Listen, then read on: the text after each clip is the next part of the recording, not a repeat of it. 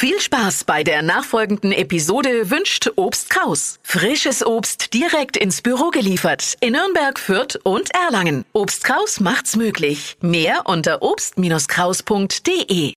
Mittwochabend bei Radio F auf der 94.5, mittwochs zwischen 20 und 21 Uhr. Das heißt Studiogäste im Radio F Studio. So ist das auch heute. Günther Moosberger wünscht Ihnen einen gemütlichen, irgendwie doch noch ein bisschen Winterabend, Spätwinterabend geworden zu Hause. Gemütliche Fahrt, gute Fahrt, vor allem wenn Sie im Auto unterwegs sind. Wir sprechen heute Abend über etwas, das uns alle betreffen kann. Hilfe durch Selbsthilfe ist unser Thema. Was sich dahinter verbirgt, klären wir hier im Radio F Studio mit meinen Gästen. Franziska Heurung und Friedrich Fackelmann sind da. Einen schönen guten Abend erstmal. Schön, dass wir da sein können. Hallo, danke für die Einladung. Sie stehen für KISS. KISS wird 40. Was ist KISS?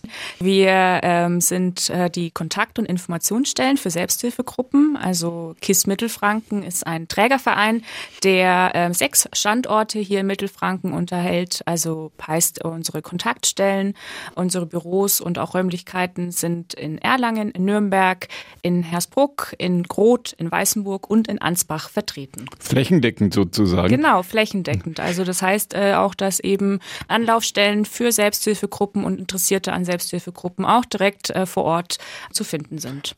Habe ich das vorhin ein bisschen zu plakativ gesagt? Ist Selbsthilfe Hilfe zur Selbsthilfe? Kann man das so sagen?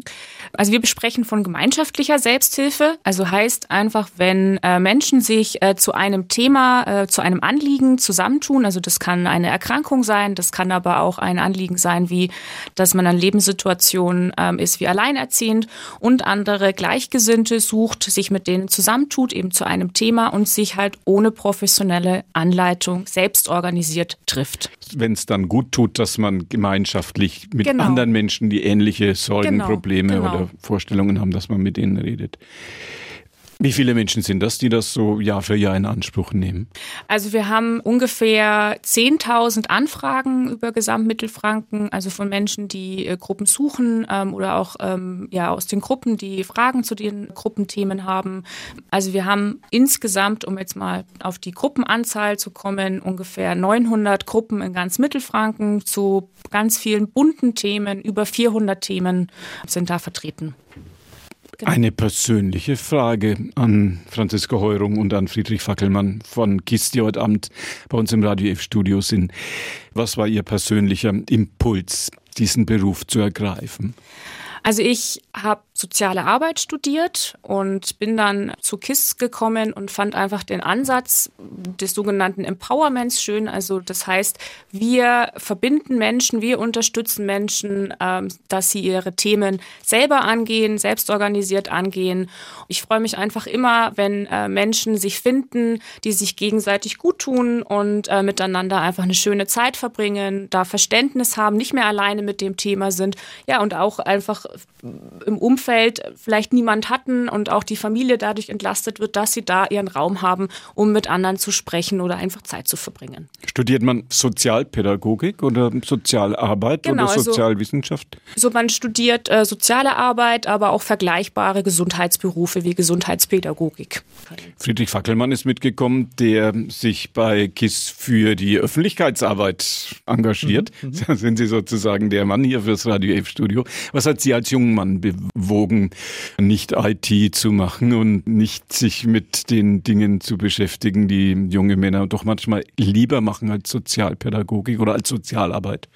Ja, das ist ganz interessant, die Frage, weil die Frage habe ich mir vor, ich glaube jetzt mittlerweile 2 Jahren tatsächlich genauso selbst gestellt. Auf was habe ich eigentlich Lust? Ich komme nämlich eigentlich überhaupt nicht aus der sozialen Arbeit. Ich habe die letzten Jahre oder viele Jahre bisher meines Lebens im Online-Marketing verbracht, habe Suchmaschinenoptimierung gemacht, Werbung, Öffentlichkeitsarbeit und diesen ganzen Kram und habe dann irgendwann gemerkt, das ist irgendwie eine Welt, in der ich mich nicht so zu Hause fühle. Ich möchte irgendwie, dass meine Arbeit einen sozialen Mehrwert mit sich bringt und mir auch selber was zurückspiegelt, mit dem ich zufrieden bin, mit dem ich jeden Tag mit einem guten Gefühl auf die Arbeit gehen kann. Und dann habe ich mich vor 2 Jahren nochmal dazu entschieden, nochmal so einen 180-Grad-Turn zu machen, ein berufsbegleitendes Studium anzufangen. Das nennt sich Non-Profit-Management. Sein Fernstudiengang ist auch sehr, sehr anstrengend, muss ich sagen. Aber es hat sich sehr, sehr gelohnt. Bin jetzt seit ein bisschen mehr als einem halben Jahr bei KISS in Nürnberg auch direkt. Bin für KISS Mittelfranken verantwortlich, also in ganz Mittelfranken für alle Kontaktstellen. Mache Öffentlichkeitsarbeit, bin als Assistenz der Geschäftsführung für Sachen im Hintergrund zuständig, alle möglichen Dinge, die so anfallen. Aber ich denke, Öffentlichkeitsarbeit ist so mein Hauptaufgabenfeld, ja. Wo ist Ihr Büro? Zumindest wo ist das Büro in Nürnberg, aus dem Sie jetzt heute Abend ins Radio F Studio gekommen sind? Wir haben Räume relativ zentral am Plärra, wo wir eben auch neben unseren Büros drei Gruppenräume unterhalten. Sind Sie Lobbyisten? Brauchen Menschen, die Hilfe brauchen, brauchen ein Bindeglied zur Politik? Sagen wir so, Lobbyarbeit im guten Sinne, das ist auch eine gute Frage, ein Teil unserer Arbeit. Unsere Arbeit ist nicht sehr vielfältig, aber ja, ein Teil unserer Arbeit ist es, den Selbsthilfegedanken nach außen zu tragen, sodass Menschen da draußen einfach wissen, es gibt die gemeinschaftliche Selbsthilfe und sie können darauf nach Bedarf zurückgreifen. Wer finanziert das? Der Trägerverein KISS Mittelfranken finanziert sich einfach durch Gelder vom Bezirk Mittelfranken, durch die gesetzlichen Krankenkassen, die dazu verpflichtet sind, durch Beiträge der Städte, also wie hier in Nürnberg, Fürth oder Erlangen und eben auch als gemeinnütziger Verein aus Spenden und Fördermitgliedschaften. Gibt das KISSs in der ganzen Bundesrepublik? Tatsächlich gibt es Kontaktstellen für Selbsthilfegruppen in der ganzen Bundesrepublik. Also das heißt, in jedem Landkreis, in jeder Stadt oder Gebiet ist eine vertreten. Und es gibt auch viele, die Namensvetter von uns sind, also die auch KISS heißen, wie zum Beispiel KISS Stuttgart oder KISS Hamburg, aber auch andere, die halt ein bisschen anders heißen, wie zum Beispiel das Selbsthilfezentrum in München. Wie heißen die? Einfach nur Selbsthilfezentrum? Die heißen Selbsthilfezentrum. Dann kann man schlecht abkürzen. Ja. Wie fing das an? Also die Idee, einen Verein zu gründen, fällt auf das Jahr 1983 zurück. Da hat sich der Herr Dehner, ein Psychologiestudierender aus Nürnberg, dazu entschlossen, im Zuge seiner Diplomarbeit einen Verein zu gründen. Also in seiner Diplomarbeit ging es um das Thema Selbsthilfe. Mhm. Und um das Ganze so praktisch ein bisschen zu unterfüttern, hat er nebenbei einen Verein gegründet, wo er im Grunde einfach mal sammeln wollte, wie viele Selbsthilfegruppen gibt es eigentlich in der Region Nürnberg, Fürth, Erlangen, was für Themen sind da vertreten und hat dann einfach mal ganz akribisch gesucht, Verteiler angeschrieben, beziehungsweise damals ging das natürlich alles nur postalisch und hat dann insgesamt 120 Selbsthilfegruppen entdeckt, die es schon zu diesem Zeitpunkt gab und hat aus diesen 120 Selbsthilfegruppen 90 Stück in seinen sogenannten Selbsthilfeführer aufnehmen können. Das war ein kleines Heftchen, das kam in einer Auflage von 2000 Stück, wurde das veröffentlicht und das wurde dann an die Öffentlichkeit gegeben. Da waren die Selbsthilfegruppen aufgelistet, welche Themen es gibt und wie man die kontaktieren kann. Beziehungsweise war der Hauptkommunikationskanal über den Herrn Dehner selbst. Und der hat sich dann irgendwann ganz schön umgeguckt, als das Telefon nicht mehr stillstand und die Menschen jeden Tag angerufen haben, beinahe 24 Stunden lang, sich einer Selbsthilfegruppe anschließen wollten. Und dann hat er ganz schnell gemerkt, oh, das muss professionell angegangen werden. Und dann waren ganz schnell die ersten Stellen geschaffen. Und zack, 40 Jahre später gibt's 20 Hauptamtliche an 6 verschiedenen Standorten. Also so könnte man es beschreiben. Eine Erfolgsstory und sehr schnell aufgezeigt in dieser Arbeit, dass es auch vor allem einen Bedarf gibt. Genau. Können Sie ein kleines Beispiel geben, wie die Arbeit im Bereich dieser Selbsthilfegruppen oder das Engagement im Bereich der Gruppen dann abläuft?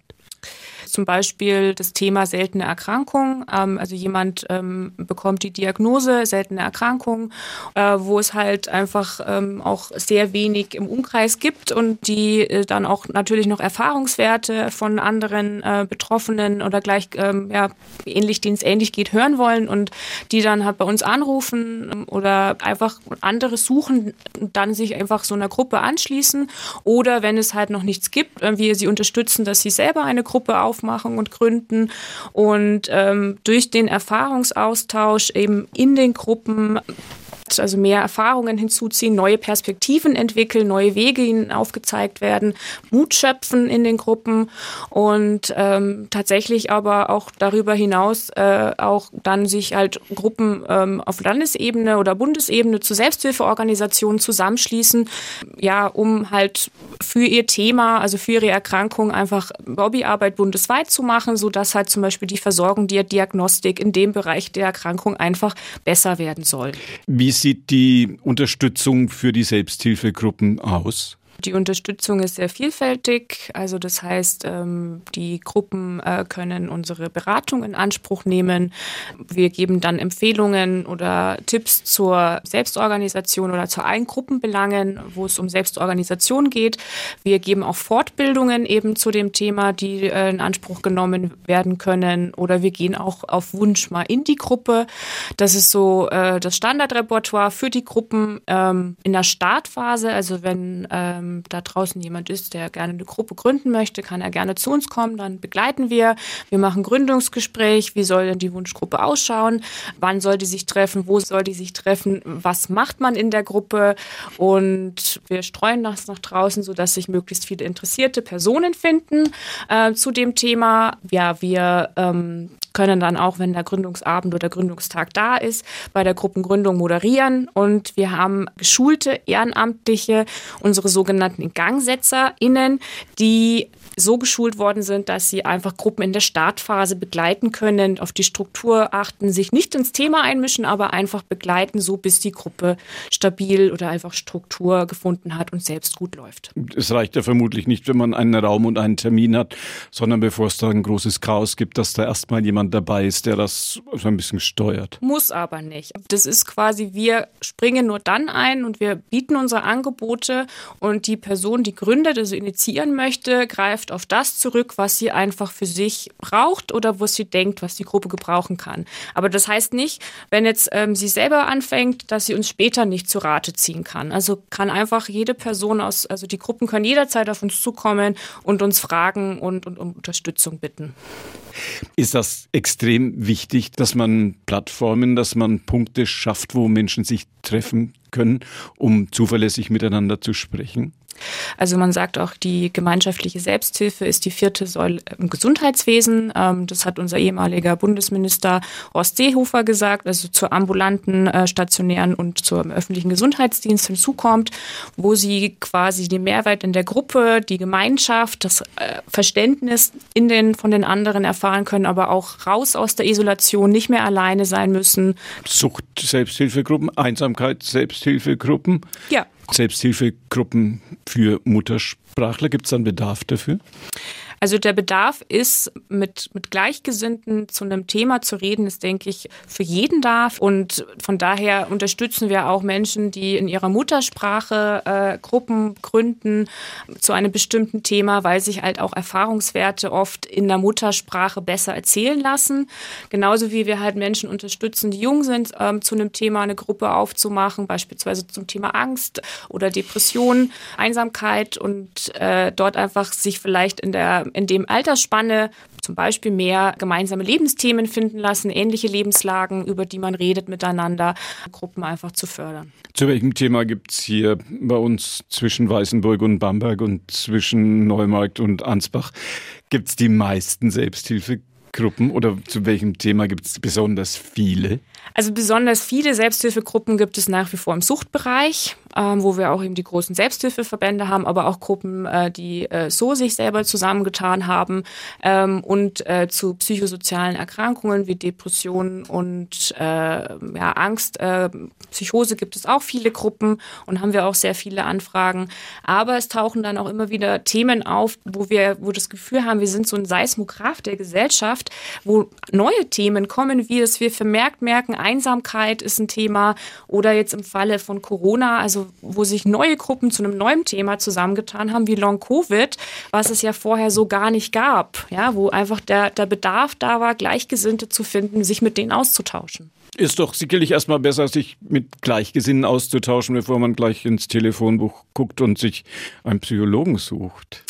Da sind wir bei dem Punkt, wo Sie sagen, der Psychologe muss schon auch sein. Gell? Da sind wir tatsächlich bei dem Punkt Möglichkeiten und Grenzen der Selbsthilfegruppen. Natürlich sind die Selbsthilfegruppen, das sagen wir auch ganz oft in der Beratung, immer ergänzend zum professionellen System zu sehen.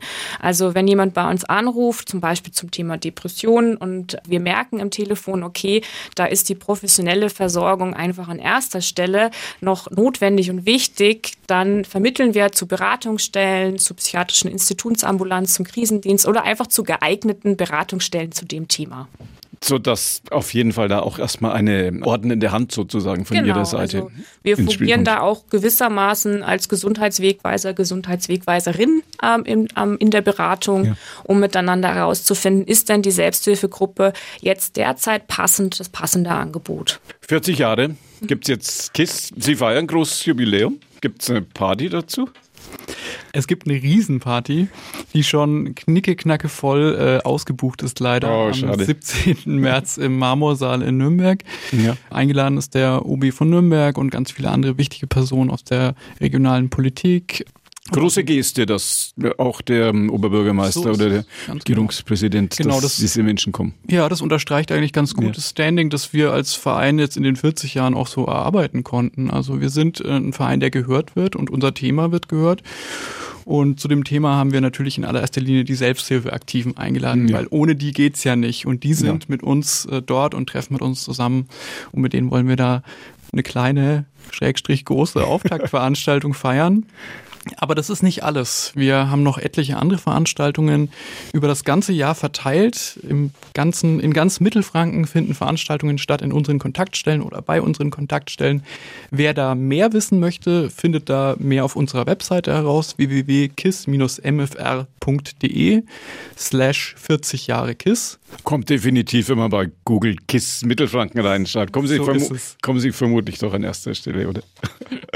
Wir haben heute gesprochen über 40 Jahre Hilfe zur Selbsthilfe mit Franziska Heurung und mit Friedrich Fackelmann von KISS. Für was steht das genau? Das steht für Kontakt- und Informationsstellen für Selbsthilfe. Ach ja, genau. Schön, dass Sie hier waren. Dankeschön. Vielen Dank. Weiterhin viel Erfolg bei Ihrer Arbeit.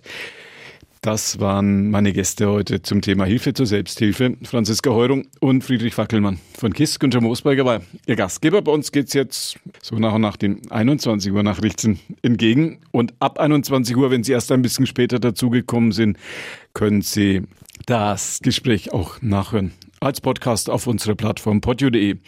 Vorort Spezial. Ab 21 Uhr als Podcast zum Nachhören und das Ganze lang. Und länger. Und das war die heutige Ausgabe von Vorort Spezial. Günther Moosberger war Ihr Gastgeber, bedankt sich bei Ihnen fürs Zuhören und wünscht Ihnen noch einen gemütlichen Spätwinterabend bei Radio F auf der 94.5. Tschüss zusammen.